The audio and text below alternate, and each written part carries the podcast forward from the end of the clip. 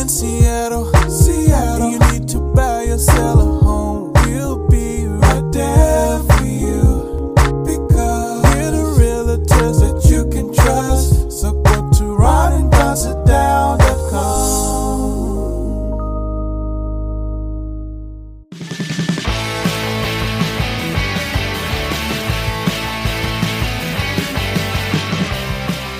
Thanks for listening to The Ron and Don Show. Please hit subscribe. Hey, you guys, what's going on? Welcome to episode 406 now of the Ron and Don Show, and you're listening to the Ron and Don Show live from the Les Schwab studio. What's up, Ron and Don Nation? Hey, coming up on the Ron and Don Show, we're going to talk about your biological age. Is it different than your real age? Yeah. Some people are saying yes, and it may have a lot to do with the quality of your life as we head into the future. Also, Ron has this question. There's done some research on this. Where have all the carpenters gone? And I don't mean Karen Carpenter, right? Anyway, before we get to that, though, let's get to this. This is kind of interesting, you guys. It seems like there's a lot of people around the country, especially as we get on the other side of COVID, that are reevaluating their drinking. They say for a lot of Americans that drink right now, maybe they drink somewhere, and they say that's over 61% of us. Maybe we drink somewhere between three and four drinks a week. They say if you're drinking over 10 drinks a week, you probably have a problem. Does that mean you have a drinking problem? Does it mean you're an alcoholic? Does that mean you should go to AA? And now with social media, they say there's a lot of influencers out there that have a lot of influence on what we are all thinking about drinking. And I don't mean influencers that are, well, like a lot of movie stars that are out there, like The Rock right now, that is pushing tequila. Does The Rock look like he really sits around and drinks tequila? I don't know. But what about the guys from Breaking Bad? They travel all over the country. They go into bars. They have a tequila and a whiskey that they're selling too. I think those guys really do. When you see them in bars, I see some pictures of them. Especially Bryan Cranston. I, I think he is drinking tequila with everyone. I, I do. Nonetheless, Ron, did AA 12 steps? Did we get it wrong when it comes to drinking in America? Because a lot of us through the pandemic we were fueled by this. I talked to my friends up at Ken's Market, and they said, still to this day, they are selling still as much alcohol in a day as they used to sell in a week pre pandemic. And they said it's just not wine, it's just not beer, it's the hard stuff too. What say you about drinking in America? Wow, I mean that's a big topic. I think that um, I would never have a bad word against AA. And what- the founder's name was Bill. Is that correct? There were two of them. Yeah, one was Bill, Dr. Bill. And, Yep. uh, and so I think that that organization and the philosophy they came up with and the infrastructure that they built, mostly by with volunteer hours uh, across the world and across America, is nothing short of miraculous and saved maybe millions of lives. And it's free. now. and Yeah. it's free, And it's free. So uh, you know, it, it's I would never say a bad word against that. Ha, does that model connect with uh, everyone? I, I don't think it does. And you've even talked about in the past that that model doesn't necessarily connect with you. I've had some uh, experience, not for my myself, but uh, I've ha- I've gone to a couple meetings to support someone that was uh, close to me, and that model was not really didn't really resonate with me either. And so I, I get it though, and for the people that it works for, I think it's nothing short of miraculous. Now, uh, the evolution of this in America, um, it's funny because I was talking. You and I uh, happened to share the same counselor because I, when I was going to her, I thought that you would connect with her, and you did. So um, we we share the same counselor. But we've we've talked a couple times through this pandemic, and she's just told me she's like, take it easy. This has not been a cakewalk for people because I've said, oh man, I gained some weight and like uh, there was a stretch where I was probably having close to 10 drinks a week. And she's like, you know, relax. She's like, this has been a legit tough time for people. There has been a lot of loneliness, a lot of mental health issues. Some people reach for food and alcohol and other things to try to self soothe. And so she said, but if that turns into a trend and into a problem, then yeah, you can address it. So I think it's not surprising to me to hear those stats or to hear that drinking went up during the pandemic. Um, and I don't think it's surprising either that there'll be other avenues for people that maybe you will try to do things with sobriety uh, through social media or through a different thing. To me, whatever gets you there is the method that should get you there. Yeah. I, I, I look at it this way. Uh, a number of years ago, I, I'd gone through a breakup, and the person I went through a breakup, uh, her and I drank a lot together, a lot. We drank a lot. And she had gone to her counselor and came back to me, and, and I started going through counseling. And she had talked to me about my drinking and, and basically threw it all in my lap and said, Hey, you know what? And she didn't, and I have to say, the woman I was dating did not call me an alcoholic but but she painted a picture for me. And the picture that she painted was correct. I had become uh, dependent on using alcohol to numb and to not face things and work through things and there were things in my adult life including this relationship that i was not good at i just was not i was not good as an adult having adult relationships uh, with women and so this that that set me on a road of self discovery, of saying, you know what? Well, first thing I'm going to do is go find out if I am alcoholic. So I went to seven AA meetings, and I have to tell you this. And for all my AA friends out there that go to meetings, I have great love and respect for you, and keep going to those meetings. I met with one of my friends last week. He has gone to a meeting for seven years every day, and he needs to go to those meetings. Those meetings are very, very important to him.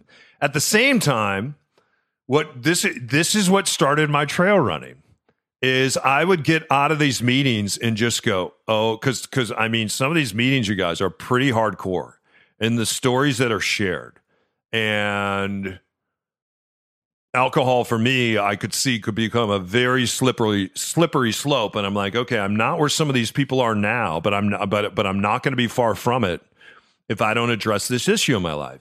And I remember I was over on South Lake Union. There was a meeting at 7 a.m. in the morning. Uh, and it was one of the worst days in Seattle ever. And it was still dark out and it was raining. It was horrible. And we sat through this meeting, and a woman, uh, and I'll just share this, and, and I won't say her name, and I won't say where the meeting was. You could tell that she has st- told this story though a number of times because they because they go around. There's over 100 people at this meeting. Some of the people at the meeting, the court makes them come, and you could see the people that aren't into it, where the court made them show up.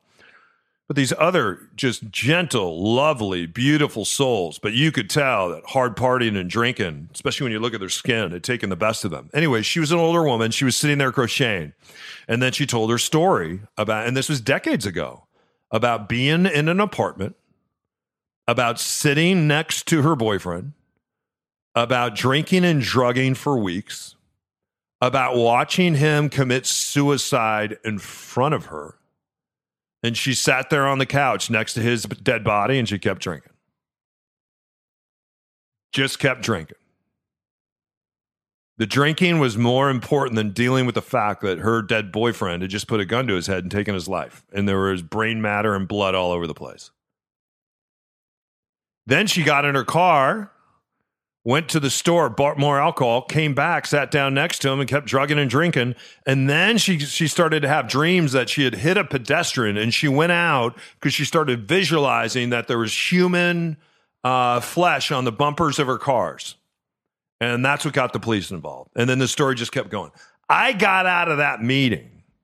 I went to Discovery Park, and I hadn't run more than a mile in years and I think that day I clocked 13 miles in the rain, the wind. I just went out there and I started running. I haven't stopped since then, you guys. I've been, I've been running at Discovery Park since that time. And there was a freedom I felt when I went for that run and a clarity. And, and I am so thankful that I went to that meeting. I am so thankful for her story, but I didn't want to go back and hear any, any more of those stories. It's like, I got it. I've been to seven of these meetings. I've heard these stories and, and I got it. I got the message. And so that's when I really began to lean in and, and, address alcohol in my life. So with my counselor, she's like, Are you an alcoholic? No. She goes, I don't think you are. She said, But have you abused alcohol to numb the things that have hurt you in your life? There's no doubt about that. And so, and so for me, like I just went to Maui. I was there by myself. Uh, every time I went out to sit down and sit at a bar, uh, I just drink water and I eat food and I get up early and I work out a lot and I went diving and I had a great time. And I have learned to live a great life without alcohol. I, we had a birthday party for myself and my son here, and all my friends came over, and Ron was here. I don't I don't serve alcohol. If my friends want to bring alcohol, they can anytime they want to, and they do sometimes. Some of the women I date like to drink alcohol, which, which is great. They should. This is my journey, not theirs. And and and so I think there's a lot of us out there who who may not be alcoholics, but at the same time, we see when we subtract alcohol from our lives, it gets better. And I'll just share this with you. The same counselor said to me, I went in there one day and I, I told her, I said, Dr. Wright, I, I am never drinking again. Of course, you'd say that. Because because I'm all or nothing, the light switch, right? And, and what I've learned through therapy is to be a dimmer switch. She said, "Wow, well, let's explore that. Why are you never drinking again?" And then that, and I've shared a little bit of this before. She said, "You know what? Why don't we do this? Why don't we try six months?" And at the end of six months, let's ask ourselves: Did your life get better? Did it get worse? Or does it count the same? And and this is when I started all this writing. And in the time that I would normally drink or go to a bar or hang out and see a game, I would spend that time writing, working out, trail running, being a dad. So what happened is all these spaces where I would drink, these spaces opened up in my life. People that stop drinking that are miserable is because they continue the same behavior. They hang out with the same friends, they go to the same place, the same bar. They're doing all the same stuff, but they're trying to do it without alcohol. I didn't do that. I got rid of my man cave. I got rid of my season tickets for the Seahawks. I didn't tailgate uh, at Husky games. I didn't do any. I completely changed my behavior and what I was doing, and I went and I got the life that I want. I have become the dad that I want. I'm not perfect, but I'm present. I am not perfect, but I'm present. And I have become the father. I become the friend. I become the business owner. Uh, I become the broadcaster, I, the, the person that I want to be. And the cool thing about drinking that took up all this space in my life and all this space in my body, and, and, and especially as you get older and you wake up with a hangover, holy schmoly, your body just can't process that much alcohol anymore. So I have to say, that my life has gotten better. Does that mean I'll never have a drink again? Does that mean if I went to a wedding, I wouldn't have a glass of champagne with somebody? I don't think I would because I don't celebrate with alcohol anymore. But my life got better. And as a result of that, I continue on this journey. Can I ask you one question? What? Are you sure you're a dimmer switch? A what? Are you sure you're a dimmer switch now? Attorney Ann Fitzpatrick needed to move to Tacoma for family reasons and turned to Ron and Don for help. The market was tight, but Ann spotted what could be the perfect house. It was Thanksgiving Day, though, so she emailed the guys and told them, hey, don't worry about it until tomorrow. And of course, they ignored what I said about don't work on Thanksgiving. And we immediately got in with an inspector the very next morning, uh, you know, immediately started strategizing. Ron and Don told Ann there'd be plenty of competition and a fierce bidding war. So instead of waiting, they came up with a strategy to put on the full court press and make an early offer to convince the seller to go with Ann. We actually managed to scoop up this house before anybody else had a chance. So if you're looking to buy in such a tight market anywhere around the sound, you need a team on your side with deep expertise, creativity, and tireless dedication to their clients 24 7, even on holidays. And it all starts with a Ron and Don sit down at ronanddonsitdown.com.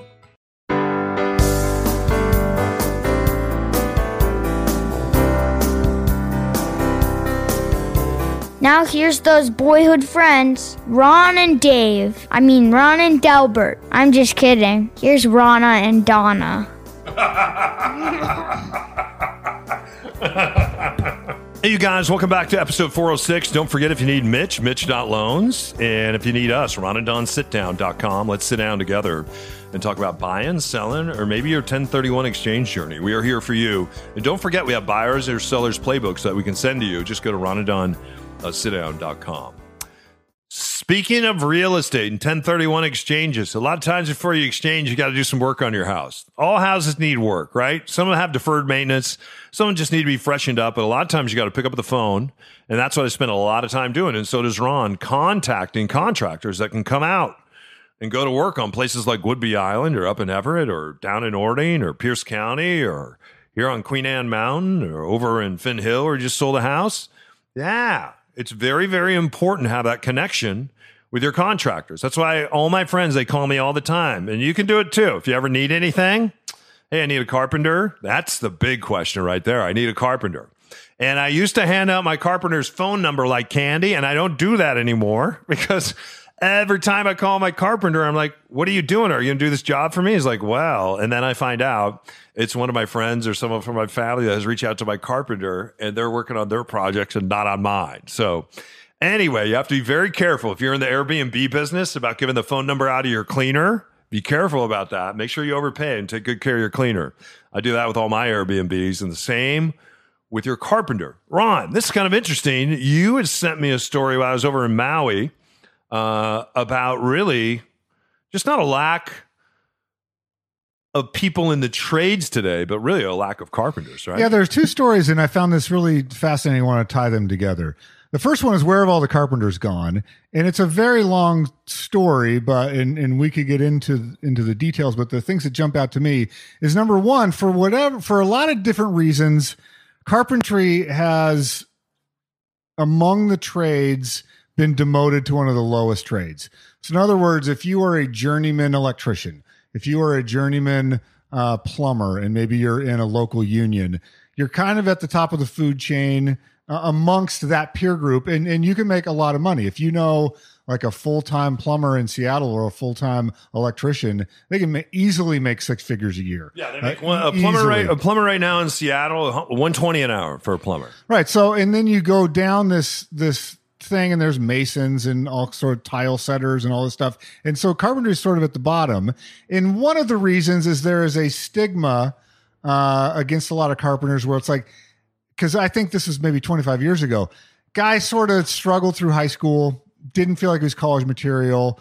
Sort of was out there, you know, maybe being a little wild, wanted to just to have a good car and go grab some beers, and and was like, ah, and then a buddy of his like, hey, this is a pretty good wage. Come be a laborer on this job site. They work their way up and they sort of become a carpenter, but they don't have a college degree, don't have a lot of education, and they get in this career path and they sort of top out at this carpentry level. And there's a lot of uh, you know people that don't show up and a lot of turnover in among crews. And so when you find that carpenter that's reliable and calls you back and shows up on time, you'll pay a premium for that. That's one thing. But the one that jumped out to me that I thought was more impressive. And, and a side note on that, the other article I saw was great is they're starting a trend. You know how when high school kids are going to sign a letter of intent with like the University of Washington and they have the the step repeat banner behind them. They're like, "Hey, I was an all-star football player or I played volleyball and I'm going to the University of Washington." and they put the hat on and the whole deal. There are some high schools right now that are starting a program with that for trades. Put your helmet on. Yeah. It's cool. Hold on one sec. so they're getting the step repeat banner. They'll have the head union guy for the electrician's office standing next to you. Then you sign a letter of intent that you're going to go in the trades, and kids get that photo op and they can put it on their on their social medias. I think it's really cool. Yeah, and they have cheer they have cheer, cheerleaders come out. You okay? Cheerleaders come out. Yeah, I just have a frog in my throat. Cheerleaders come out in the whole- in in the whole thing because they want to celebrate the fact that that uh You've you have a career path. yeah we need we we need people in the trades and the great thing about being in the trades is you don't end up with a three hundred thousand dollar bill to a college and then you Right. and then you want all the rest of us to bail you out because you went and got a very not specific degree where you can't earn any money and you can't earn enough money to pay that 300 grand back so The mo- more interesting to me was this subset of the Where the Carpenter's Gone article that talks about a couple things hazing, minorities, and women. And so they go through and they chart the story of a black man who happens to be a carpenter, or a carpenter who happens to be a black man, and his journey, and then a woman of color that, that wanted to had loved working with her hands, loved being and wanted to be a carpenter. And so in both cases, when they first came onto the job site, immediate hazing. And for the black man, that included racial hazing. And so if you know anything about hazing, uh, the one of the main things with it, whether it was the military or cops or athletics or something like a, a job site, is that it's a way to know for a group if you are trustworthy. If if I'm in a dangerous situation, do you have my back? And so it has evolved over the centuries and millennia to where if I need to gauge if you're in, And so you're the the new guy, you're the new gal, you're the outsider, we're the insiders. This is dangerous. Like I could be up on a ladder, uh, I could be shooting a nail gun. There could we could be dealing with fire or flames, or you've been on lots of job sites. There's there's a lot of danger that happens. And here. you've seen this in fire departments. You still see this in some police departments. Uh, you certainly see this uh, all over the trades. You see this sometimes at the college level when kids start going to school together. Uh, you see this with loggers. Uh, you see this in, Like the Deadliest anything that's, that's high. ri- The military, especially, you've seen lots of hazing in the, in the military over the years. So And so they, um, when the hazing mixed with racial overtones, most of those candidates that could have been great carpenters are out.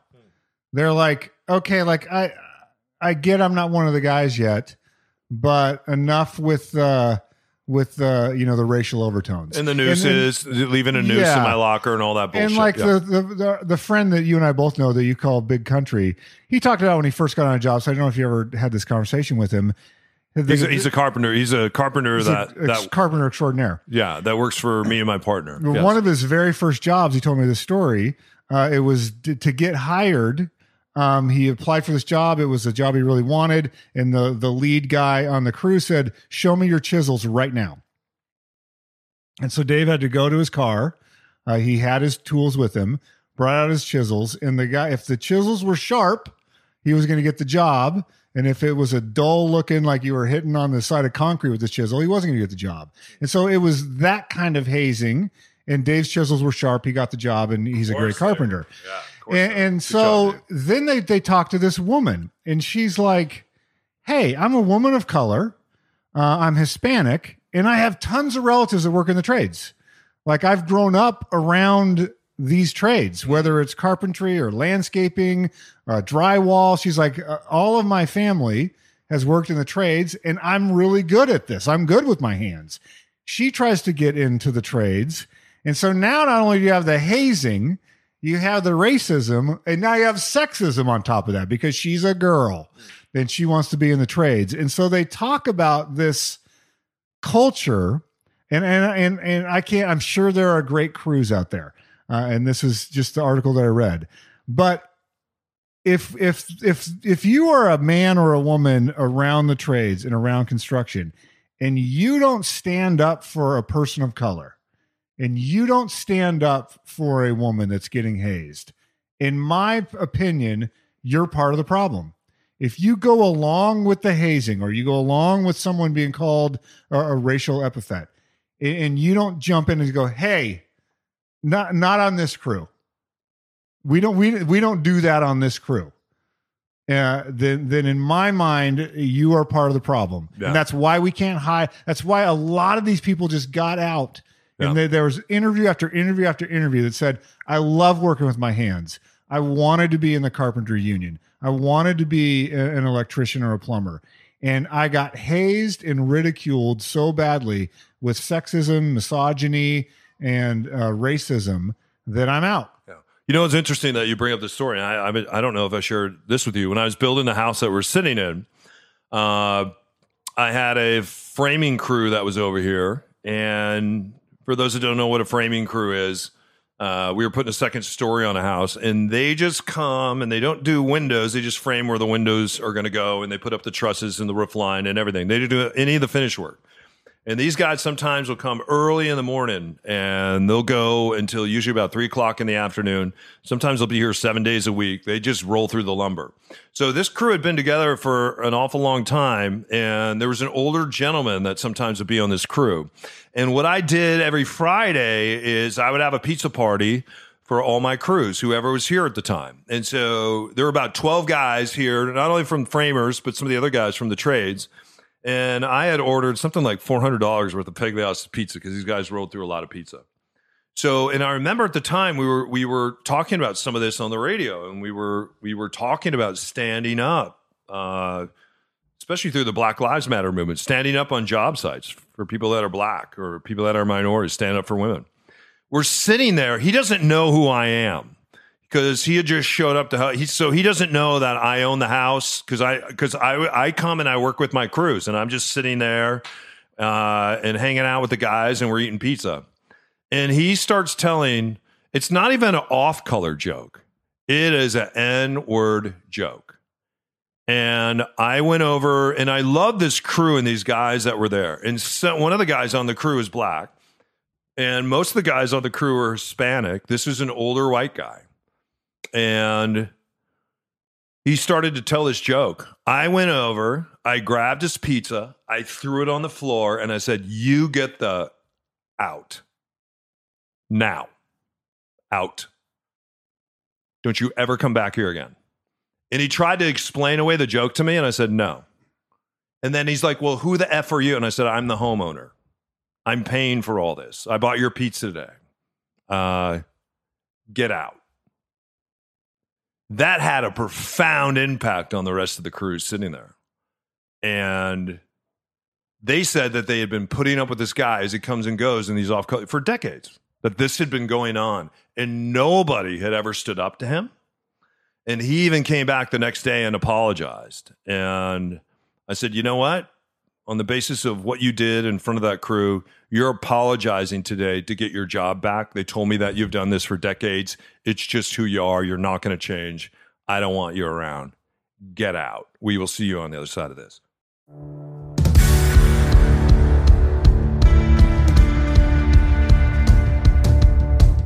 Hey, you guys, Ron and Don with Mitch.loans. This just happened yesterday. We closed on a house. This house is listed for around 125. We had to go to 17 something something to beat a cash offer and to land this house. We had to go over 1 7. In the middle of this negotiation, our buyer lost their financing and it wasn't their fault. Mitch steps in, saves the day. We beat a cash offer, we land the house, right? We absolutely did, and that felt great for them. They had to switch financiers mid mid process, and we jumped in and helped, and we closed quick. Um, you know, when you're going against a cash offer, a lot of people want to close in 15, 21 days, whatever it is. Uh, Ron and Don asked, "How quick can we close?" And we were end up able to close in time to beat a cash offer. Yeah, and that's the thing I like about you, Mitch, is if, if someone has a big bank loan uh, out of North Carolina, they're not answering their phone on a Saturday when we're putting this offer together. You picked up your phone, you got me that pre approval, we got the deal done, closed that yesterday. If you want Mitch to be on your team like he was, on this deal, go to Mitch.loans right now. One half percent of your loan value can come back to you in various forms. Mitch will explain that to you. Mitch.loans. All right, you guys, welcome back to the Ron and Don Show, episode uh, 406. Is there a difference between numerically how old you are and biologically how old you are? There's some new science out saying uh, maybe as we get older that we should pay attention to this, right? This is one of those things that's that's I think common sense, but they're trying to really uh, define it as as a more tangible thing. We we've all met that person where you go, "You're how old?" Like like I was at a barbecue back pre-COVID and met two friends, and the one friend said, "Oh, me and so and so went to first grade together," and I'm like, "You guys are like 20 years apart in age. Like now." If you would have just asked me what their ages were, like dramatically different. So there, we've all had those people, in the same way, vice versa. Sometimes, you know, the Dick Clark effect, where you'd see him, and it's like, no way is he that old. And so, yeah, I think intuitively we know that that that your biological age and your physical, uh, your age that you appear to be can be different. But there's a couple new tech firms trying to figure out what that is. And so they're going in and saying, are there biological markers? Like, how do we score this? How do we assign you with an age? Because uh, it could inform your medical care, your insurance costs, like all this sort of stuff, where it's like, uh, if you, my, my brother would say that person was rode hard and put away wet. If you were rode hard and put away wet and you're just haggard, it's like, okay, you're chronological age could be 40, but you look like you're 65 or 70, you're going to have different parameters for like your medical needs, health needs, all that stuff. So there's these new firms that are coming out. They're like, we want to try and quantify this. We want to be able to use even stuff like off of your smartphone or if you wear like an iWatch or whatever, like resting heart rate and how many steps you get, like all of this data. Can we take that, maybe do like a blood test and a couple other things and say definitively, not like, oh, this is what you look like, but definitively your body performs like either older or younger than you are, and then you can take corrective steps. Yeah, if you look at like what, what's interesting, I, I was reading Rolling Stone magazine on on our trip back from Maui, and coming up on episode 407, I'm going to tell you guys about running out of air uh, when I was diving. My friend Charles reached out, our friend, and said, "You didn't run out of air." I went, hmm, "100 psi." Yeah, I ran out of air. So uh, we'll talk about that coming up in 407. But uh, they were talking about Taylor Hawkins, for instance, who was the drummer for the Foo Fighters, who passed away at the age of 50. And when you look at him from far away, he looks like he's 20 years old. But when you get up close to him, you can see, as your brother said, that maybe he was rode hard and put away wet because because he has lived a lifestyle. He said even going back to when he was in high school, he would just sit there in the garage and smoke cigarettes and drink and play the drums. That's what he did. Smoke cigarettes, drink and play the drums. 2001, he has an overdose and he goes into uh, they think some kind of cardiac arrest. Then he goes into a coma for two weeks. He had joined the Foo Fighters in 1997. This is seven years after uh, Nirvana had disbanded and Kurt Cobain died. And Dave Grohl said in 2001, because of what happened to Taylor Hawkins, and he didn't want to have another band member die because of rock and roll, he really thought about disbanding the band then. But Taylor said, Hey, you know what? The only way I'm going to be able to play for a kick ass band like this is to be sober anyway. So he said, I'm, ju- I'm just going to be on this sober train the, the rest of the way. That's why it was so shocking to people when they found out uh, that he had not just traces, but lots of different types of drugs in, in his bloodstream when he passed away, because a lot of guys in the band felt like. Uh, that he was living a sober life and a sober lifestyle. And they say when you look at him, even though he was 50, inside, because of the way that he had been living his entire life, you know, maybe maybe he was 68, 70 years old, something like that as a result of that. On the other hand, the good news is for a lot of us, even if you're later on in life and you have been riding hard and you were put away wet, the, the human body is amazing, you guys. The human body is amazing. And if you stop smoking, or for a lot of us, if you've done some heavy drinking and you stop doing that, it doesn't mean you have to go out and take a boxing class or become a spin addict. Even if you just start going for walks and you get, get blood moving through your system, it's amazing how, when you take time out for your body, it's amazing how it will heal itself.